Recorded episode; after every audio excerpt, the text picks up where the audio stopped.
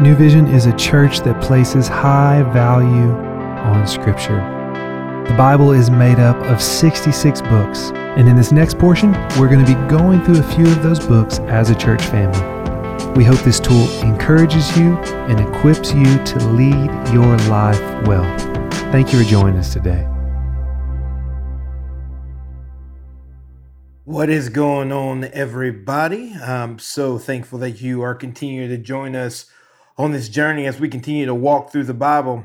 And so now we are going to turn our attention to another letter written by John. We're going to be in First John. And again, this is John, the one who wrote the Gospel of John, the disciple in which Jesus loved. And he's going to pen another letter to this early church, encouraging them and reminding them about his friend Jesus and really what Jesus came to do.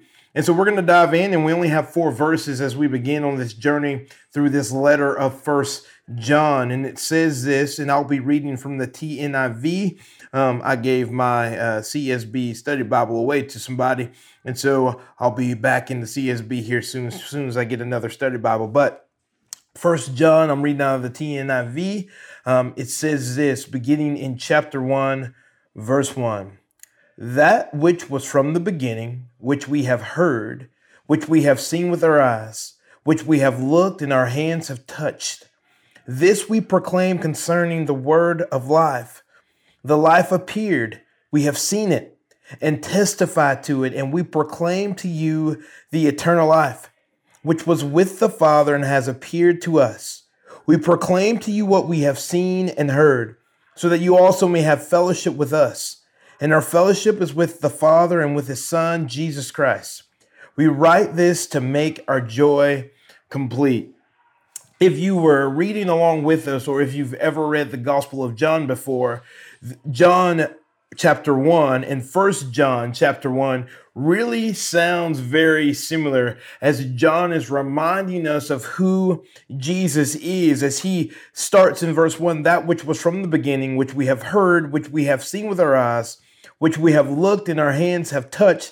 This we proclaim concerning the word of life. John is reminding the reader of this letter. Hey, I want you to know that not only was Jesus there in the beginning, not only is he the word, not only is he God in flesh, not only if he was there in the beginning, I've also have seen him, I have touched him, I have talked to him. He is real. He is real because I know him personally. So, what I am proclaiming to you is not just good news to hear with your ears, but it's good news that I have seen and touched, and I now can proclaim to you in a brand new way because I know this Jesus. Verse number two, he says, The life appeared. We have seen it and testified to it, and we proclaim to you the eternal life which was with the Father and has appeared to us. He's saying this Jesus that was there in the beginning with God his Father, who appeared in flesh to us. We are testifying. We are giving you a testimony. We are telling you what we have experienced. And this is not something that John has heard about. This is something that John has heard himself. And he isn't in a position where he can tell all others about him it's kind of like this. I, I don't know if you're anything like me, but I really, really, really like barbecue. And some of the best ribs I've ever had was from a restaurant in Atlanta, Georgia called Houston's. Now, I didn't hear that the ribs were good, and someone didn't just tell me that the ribs were good, but I experienced them. I touched them. I tasted them. I know how great they are. So I can testify to you that if ever you're in Buckhead um, in Atlanta, Georgia, you need to go to Houston's because these ribs will impact you and, and leave an impression on you. Now, even much more than any rib could ever change your life, although they are good, John is saying this is who this Jesus is. Verse 3.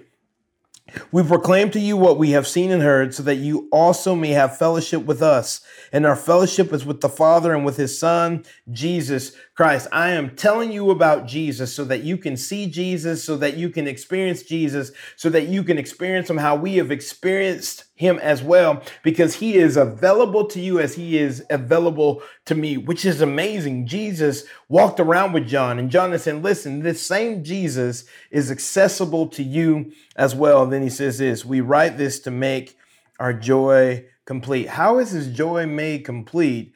By him writing this letter to this early church because he knows where full joy comes from. He knows where life to the full comes from. he said, listen, if you experience Jesus how I have experienced Jesus, then your joy will be complete and our joy will be complete because you're joining in with us in this fellowship with this King. What an amazing, amazing word that John gives us and reminds us of.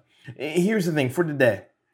I hope that you can just look upon his face. The more you look upon the face of Jesus, the more you experience him, the more you see him, the more you love him, and the more you get to experience and love him, the more your joy will become full. May your joy be full today. Thank you for joining us today. I hope that you will continue to walk with us on this journey through the book of the letter of First John, and we hope to see you back here tomorrow. Thank you so much for joining us today. We'll see you tomorrow as we hop back into God's Word.